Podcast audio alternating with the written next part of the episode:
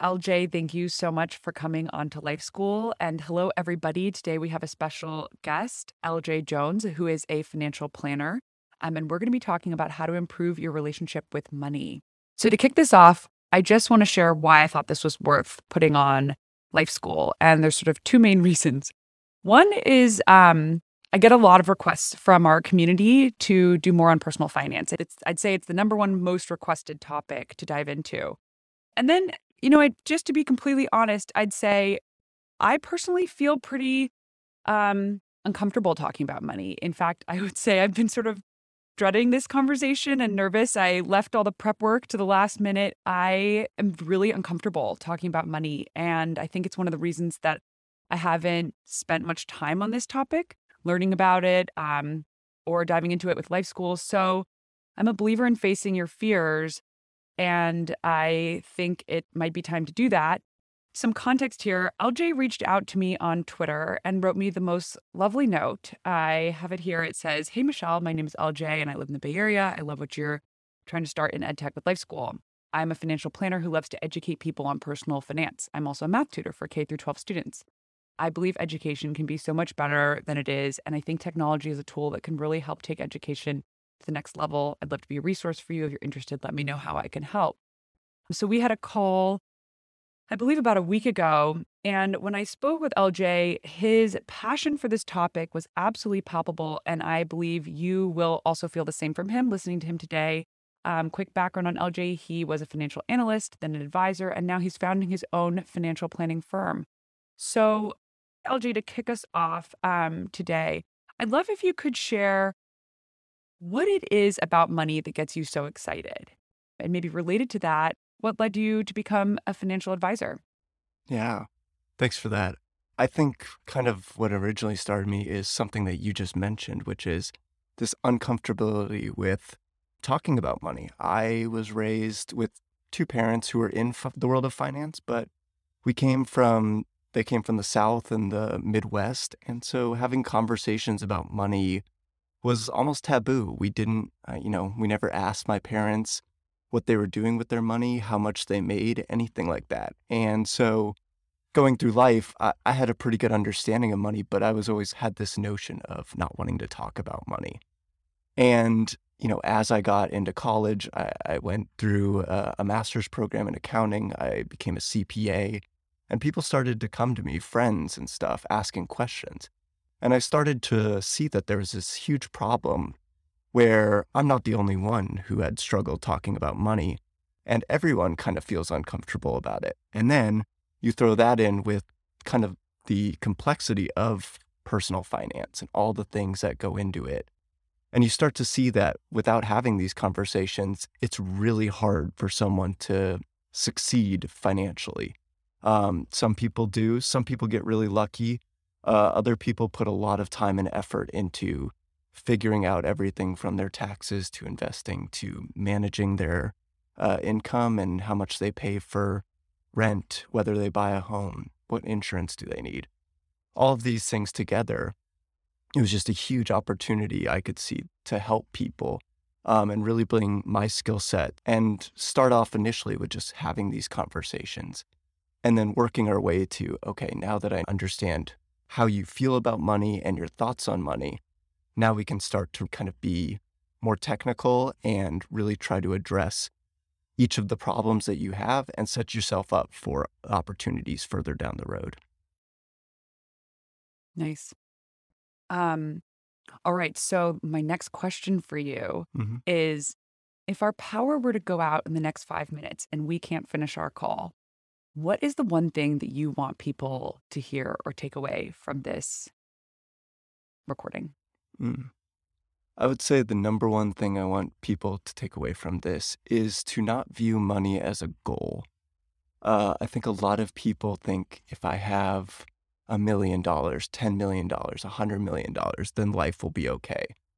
And they always equate success or this feeling of happiness or status, whatever it may be, to a certain dollar amount. And I would like people to take away that that's not what's important. What's really important here is that you view money as a tool. So, what really, when people are saying, once I have $10 million, I'll be happy, they're really saying, I can then afford a lifestyle that I find really valuable. And so if people instead see money as a tool to get those things that make us happy instead of a goal, I think people will come away having a much more comfortable relationship with money and feeling more open to talk about money. All right. So before we go too much further on that topic, can you tell us what is money and why do we have it? Yeah. So money in a general sense is it helps with exchanging. Um, I like to think of it as if we were stranded on an island, you, me, and someone else, you know, we'd have to set up an economy there because, you know, someone would need to get food, someone would need to prepare food maybe, um, and somebody might want to set up a shop selling coconuts to us. And when we think about it, if, you know, somebody's setting up this shop where they sell coconuts and I'm making food, but I don't like coconuts, there's no way for him to ever get food from me. And, you know, he can try and live off coconuts, but he probably wants something else to that. And so, in a kind of complex economy, we all have these skills and everything. And, you know, my skill might be personal finance. But if somebody isn't looking for personal finance, there's no way for me to get the resources I need if it's a farmer or something and I need food. And so, in order to make these transactions go easily throughout economies, we have this thing called money. And to each of us, a dollar bill means something different. Um, to me, maybe that dollar bill is that bottle of water that I'm really thirsty for. To other people, that dollar may be a tank of gas so they can go see their family. Money's this really awesome thing because in a sense, all it is is a piece of paper, but what it really represents to each of us is what we want, uh, whatever that might be, or what, whatever we need. And so it helps us within a kind of a complex economy to be able to exchange these things and always kind of get what we want in exchange for whatever we can offer. So, what is the point of accumulating money? And relatedly, can you ever have enough money? Uh, I would like to believe that everyone can find enough money. Um, you know, the point of accumulating money is we have these dreams and these ambitions in our life, and there's all these things that we want to achieve. And the reason we accumulate money is to help us achieve those things. So if you ever want to take a trip to Europe, you would save up money and maybe you'd save a couple thousand dollars and you could finally take that trip to Europe and go do things uh, in that instance, that's probably enough money. Now, when we're talking about somebody who's planning to live 80, 90, hopefully 100 years, there's a lot of things that we want to do between now and at the end of our lives. And so we accumulate this money, once so we can pay for the wants and needs that we have currently, but also afford everything that we want to do in life. And I do think that at some point, you can accumulate more than you will ever need. Um, I think of the ultra billionaires, and I can't help but feel like after a certain point, you can only buy so many yachts um, before you kind of check that uh, dream and ambition off of your list. And so I do think there is enough, but I think it's dependent on everyone. You know, I have a friend who he lives out in Moab. He is a river raft instructor in the summer and he's a ski instructor in the winter. He lives in a van. And every time I see him, he is just so happy with his life. He has no other desires really besides the life that he's living. It's kind of just like I'm looking forward to the next season. And in that respect, I would say that he already has enough. And then I see other people who do want to travel the world. Maybe they do want to have a boat or buy that really nice car. And to them, enough is probably a little bit higher of a value. And that's okay. It really comes down to each of us and what we think is enough. And then once we get there, the real challenge is once you reach enough, not moving the goalposts and saying, oh, I have a million dollars. I found out that's not enough. Here's two million. Because people have this tendency to always kind of look for the bigger fishbowl. And if we can just be comfortable and happy with the lifestyle that we have, then enough is a lot more attainable than people think it is. That's the perfect segue into the next question, which is what is the connection between money and happiness? I know this is something you're particularly passionate about. Um, some context for whoever's listening. LJ sent me a lot of homework for this talk and um, many studies about money and happiness, and some of them were contradictory. Can you share some of your thoughts on this topic? Absolutely. Uh, like I said earlier, money is a tool, and really it's a tool to bring value to our life and bring happiness to our life. Arguably, through every conversation I've had with people, this is kind of the primary thing we always settle on is I want to be happy. And so everything that we do usually with money is to be happier. And I it's always funny because I see people who work in really high paying jobs and they're miserable and it blows my mind because they're making all this money to be happy and it turns out it's not making them happy because they're not using that money to increase their happiness. And so I wanted to really understand this better. And so I looked at a few studies that were done. And there's a really famous study that was put out a while ago, and it basically found that for most of the developed world, after somebody hits about $75,000 of in- annual income, they really reach a point where they're about as happy as they're ever going to be. And so this was really interesting and it kind of, you know, made people think of, okay, where is enough? Is $75,000 it takes care of kind of your basic needs and you have everything. But do we really think someone making $75,000 is really as happy as someone who has a million dollars and never really has any worries or $10 million or whatever it may be? And, you know, it made people kind of question what is the connection of value to money. So there was another study done where they did roughly the same uh, study, but instead of giving people a survey and saying, looking back on your life, are you happy today with where you are financially and whatever else it is? They handed people this app where it would ping them a couple times a day over the weeks and ask them in the moment, are you happy? And they tried to measure basically based on people's income how that affected their happiness. And they found that happiness continues to increase as income increases. And they also found out that negative emotions, sadness, anxiety, depression, things like that, also decreased with uh, money. So it kind of blew out the notion of, well, after $75,000, you can't be any happier. And it said, no, you will be happier. And so when you look at these two studies, you find some really interesting things. The first one is that first study really asked people looking back on your life, are you happy at this point in your life?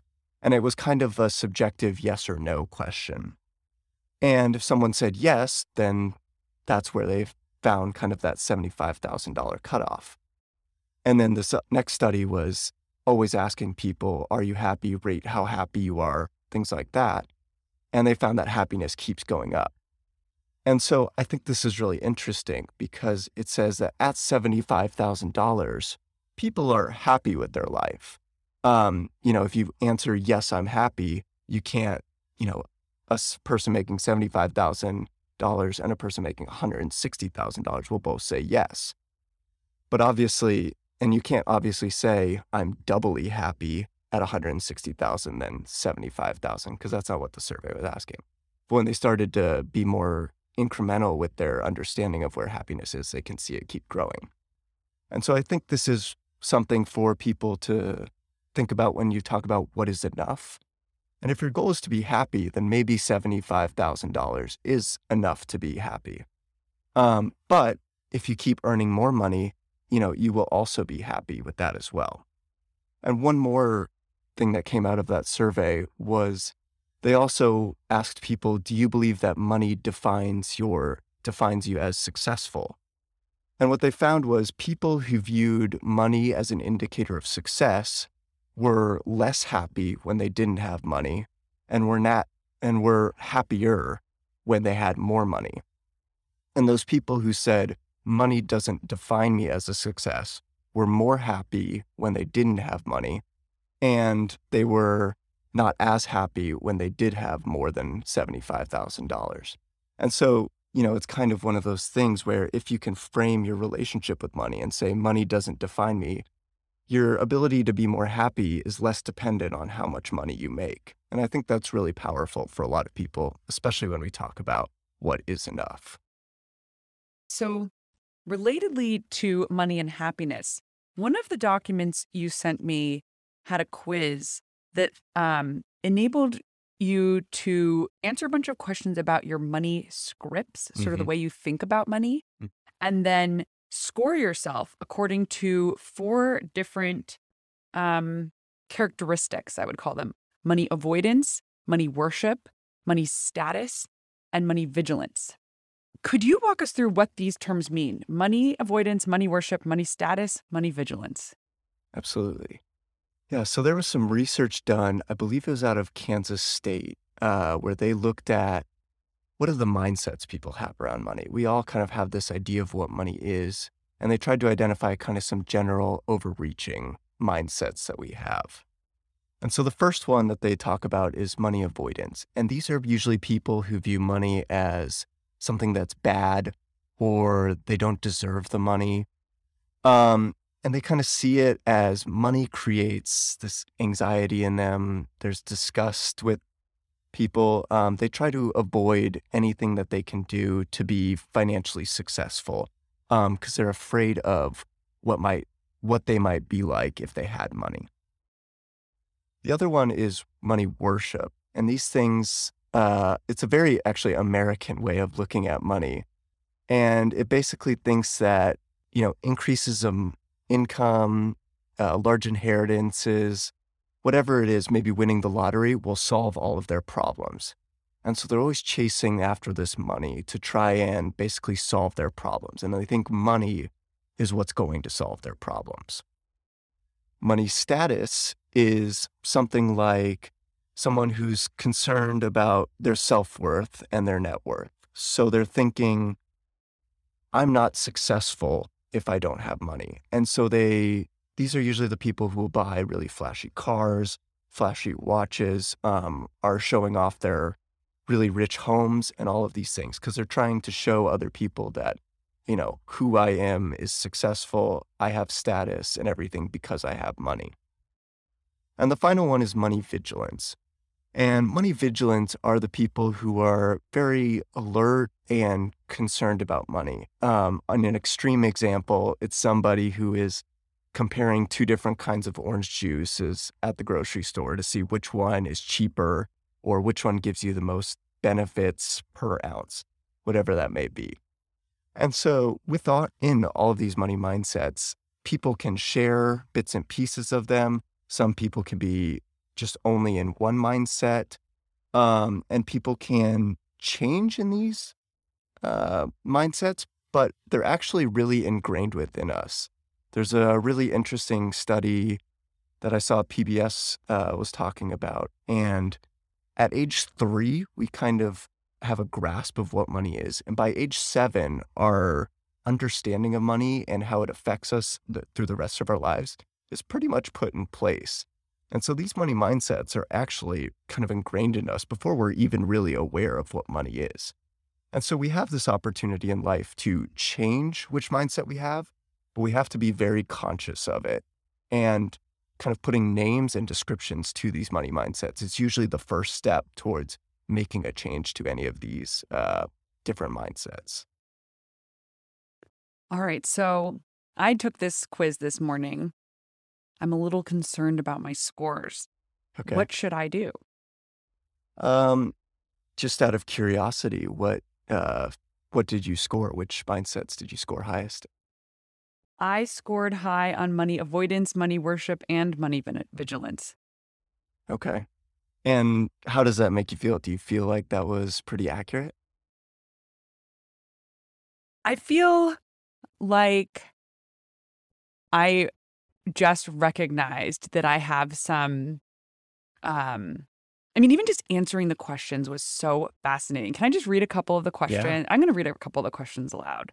So, you're supposed to rank each of these. There were 51 questions between 1 which is strongly disagree and 6 which is strongly agree. Mm.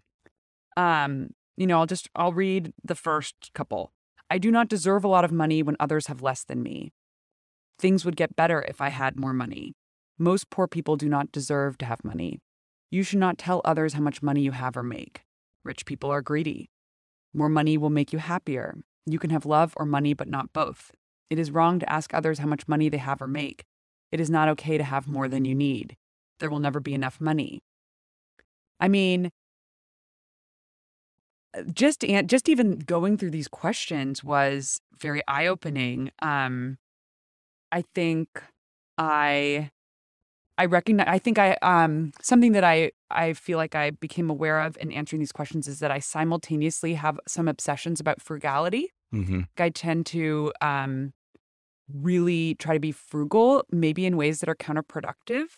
Um, and then additionally, kind of have this anxiety of like, well, what's the world going to be like in the future? And how much money will we need to have healthcare or, you know, avoid climate change or things like that. It's less of an interest in luxury. I think it's more a fear. Mm-hmm. Um, that's I feel like I maybe shared a little too much here, but th- those are just some of the things that came to mind for me.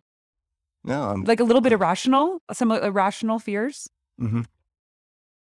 Yeah, I mean, first of all, I think it's great that you shared this. Uh, This kind of gets back to the point of we don't have these conversations about money, and so we don't even know how other people feel about money. And I completely agree with you. A lot of the things you said, I I personally have too. I, you know, I am a very frugal person, but at the same time, I do kind of wonder going forward, you know, what do I need? How much money do I need to be okay? And I'm very concerned about other people too. I I don't think that money's a thing to be hoarded.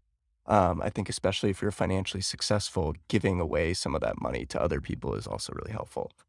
And when you look through this research, they kind of were saying the most successful and happiest people were the ones who were money vigilant, the ones who were very aware of their money always. And the other three, they said, are kind of detrimental to your financial success. But I think that's only when you're looking at your own financial success.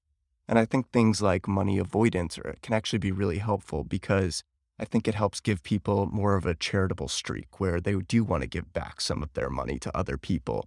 They, they realize that hoarding it all to themselves is actually not who they want to be. And so that can actually be a good thing in terms of charitable giving. What would you recommend for people who are recognizing that they have some discomfort, some gaps in their knowledge, and want to learn more or deal with these feelings?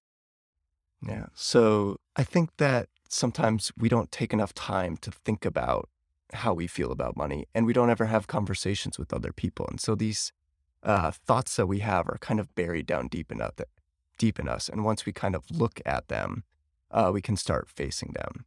And these money mindsets are really powerful because they put names and they put descriptions to each of these feelings that we have. And so once we identify and are, are aware of what our mindsets are, we can actually be more actionable about it. Once you're aware of this, it doesn't mean that you're going to be stuck in these mindsets forever, but you do have to be very intentional going forward if you want to change those mindsets. And I will say that I believe it is better to have parts of all of these mindsets. So it's not a bad thing that you maybe scored high on money worship, money avoidance, and money vigilance. That kind of forms who we are. If you're only in one category, it's then it depends on which category you're in. Uh, this study found that people who are money vigilant will be the most financially successful and have kind of the most fulfilling life. And that's because they're very conscious about where their money is. And they usually spend their money on things that align with their values. So they usually are spending money in valuable ways. If they enjoy traveling, they're much more likely to save and spend on traveling. Whereas people solely in money status, money worship, and money avoidance, you know, they might really want to travel. So they go somewhere that's maybe very beautiful and they can show it off on Instagram and stuff. And maybe that's not truly what they find valuable. Maybe they really like to hike or something, but they're kind of going to an island to take pictures and make it seem to other people that they're successful. Um, and so I like it when people have a little bit of everything. You know, money avoidance, it's it can almost seem like a bad thing because people believe that money is bad and they don't deserve money. But I actually really like when people have a little bit of avoidance in their money mindset because it kind of gives them this opportunity to be more charitable. Uh, they believe that not all that money should be for them. And so they do want to give that money in ways that are really impactful and can help other people. And so I always like to see that as a component in their mindset. And money worship is a very American ideal. Um, there is a bit of understanding that, you know, the more money you make is kind of an indicator of how successful you are. There is some relationship there, but it can be detrimental if it's to an extreme where they tie income and inheritances and winning the lottery with solving their problems. And to some degree, money does solve problems. Uh, like I referenced in those studies earlier, if you had under $75,000, you were not as happy as you could have been because there's problems that come up. Uh, an unexpected car repair can be really detrimental to you. So, having that understanding that to some degree money does help solve problems is really healthy. But if it becomes an extreme point to where somebody keeps getting more and more money and they don't ever address their problems or they don't ever spend it to kind of help themselves, that can be really detrimental. And so I actually think that your money mindsets of avoidance, worship, and vigilance are actually really healthy as a combination because you probably are somebody who does like to give to those less fortunate. I think life school is an example of that, where you're trying to give back and help people as much as possible and use some of your money to, you know, help people in that respect. Money worship can be really helpful because you do understand to some degree I'm going to need money to solve some of my problems here. And then money vigilance is arguably the greatest indicator of your own personal financial success. And so being vigilant of that money kind of allows you to be more charitable, to put money towards your businesses. Um, and yet you're still really intentional about how your money is being used. So I think that's really good. And I don't think that there's any issues that I would see in your answers and how you scored on the test. Interesting. It's so funny. I just assumed if you have a high score, it's bad. But you've really re- had me reframe this. um, so Oh, thank good. you. And for anyone listening, we'll link this quiz to the show notes for this. And um, actually, that's a perfect segue.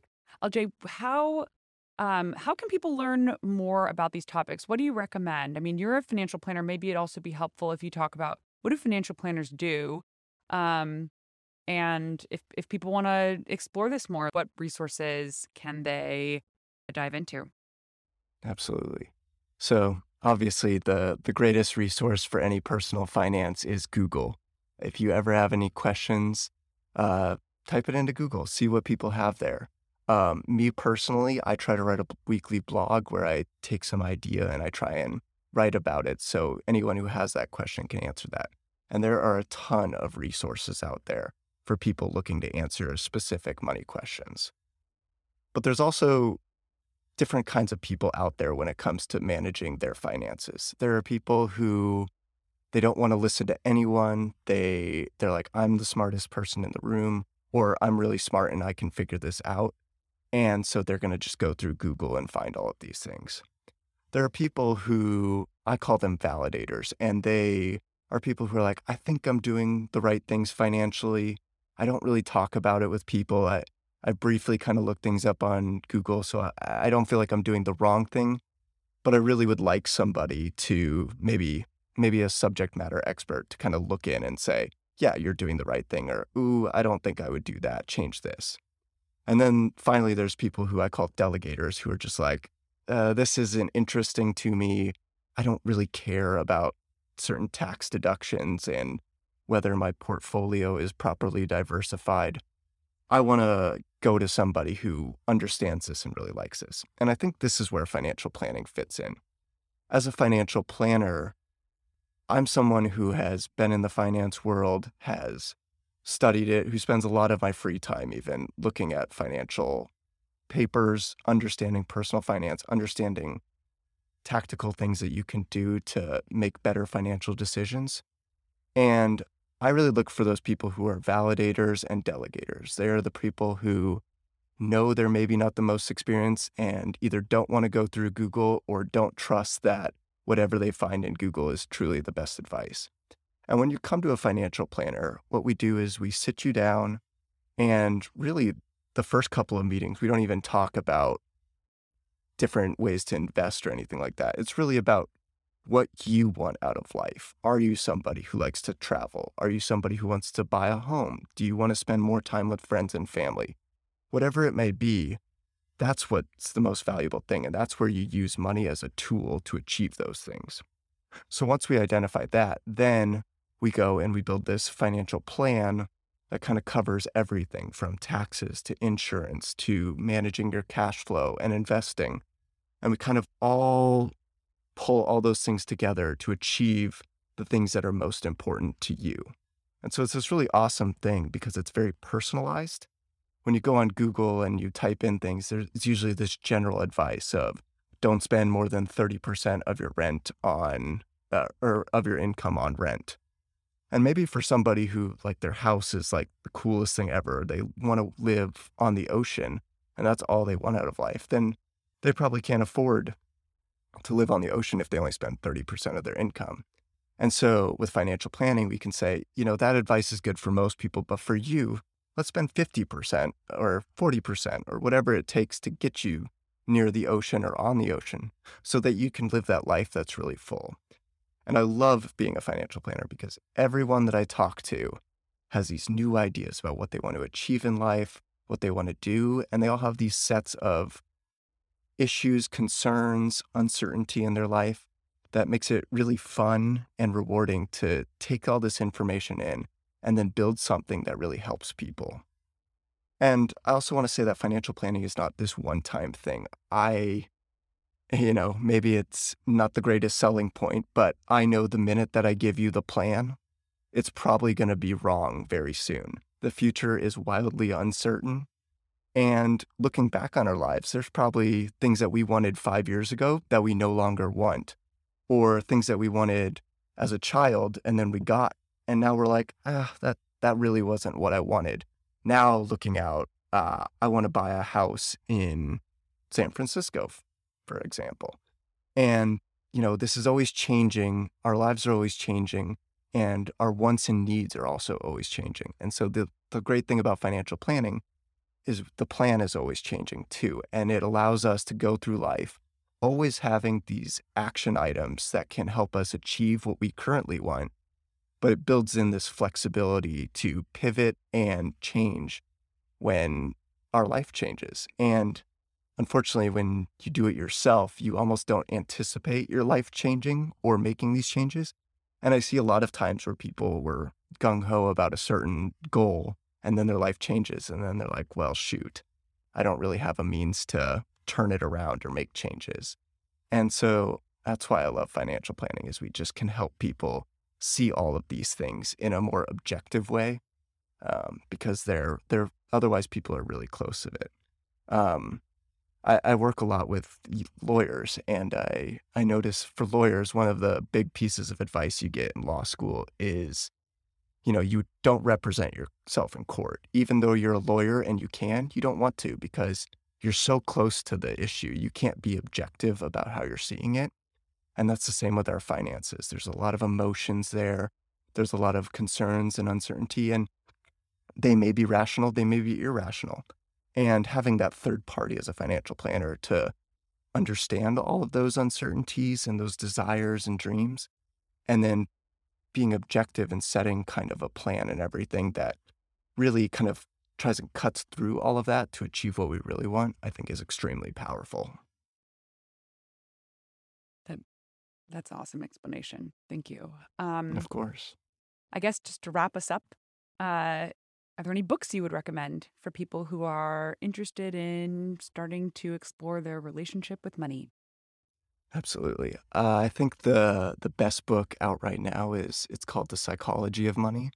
It's written by Morgan Housel, and it does an amazing job of going through all the ways that people see money. And you'll you'll hear some really funny stories, and you'll also read some things that are really thought provoking about how you yourself uh, view money. And while not a book, I, I totally agree with you that that quiz on understanding your money mindset is incredibly powerful. Once you can put terms to how you feel about money, uh, it kind of opens up a, a new pathway for you to explore more and be more aware of your spending and how you view money going forward. And ultimately, all that can do is make your relationship with money more healthy. So, uh, definitely read about as much as you can. Um, and then really try to implement however you want to feel about money into your life because it's not easy, but it can be done. Awesome. All right. I will link um I will link the various documents and that book into the show notes here. Any closing words or final thoughts you want to share, LJ? Uh, just a thank you for letting me on here. I think that this is a great example of trying to have these conversations about money. And I think, you know, as Life School maybe does more on personal finance, it's just going to make more and more people comfortable with talking about money. And that can only be a good thing when we talk about money. Now, it doesn't mean you should take the advice of your uncle at the dinner table telling you to invest in a certain stock. But it does mean that if you are having these conversations, you know, you're aware of it and you're willing to learn. And I think that that's really important. So I think just always be open minded, be really interest, interested in your personal finance. Um, I know it's not always super interesting to everyone, but at the same time, this kind of funds everything that we want to do in life. And it's this tool to help us achieve everything that we want in life. And so it's a really important thing to talk about and think of. I, I can't think of anything else that's as important to all of our lives that we're like scared to talk about. Um, when I hear people have business ideas and stuff, they can't wait to tell you about them. But when it comes to money and what they want to achieve in their life, they're like, ooh, I don't want to talk about that. So, you know, be open about having these conversations and uh, just stay interested. That's all I can say. I love that. Well, just like our first conversation, I'm feeling very inspired to learn more. I bet other people will be as well. Thank you so much for coming on to speak. And I think we can wrap there. Of course. Thanks for having me. I enjoyed this.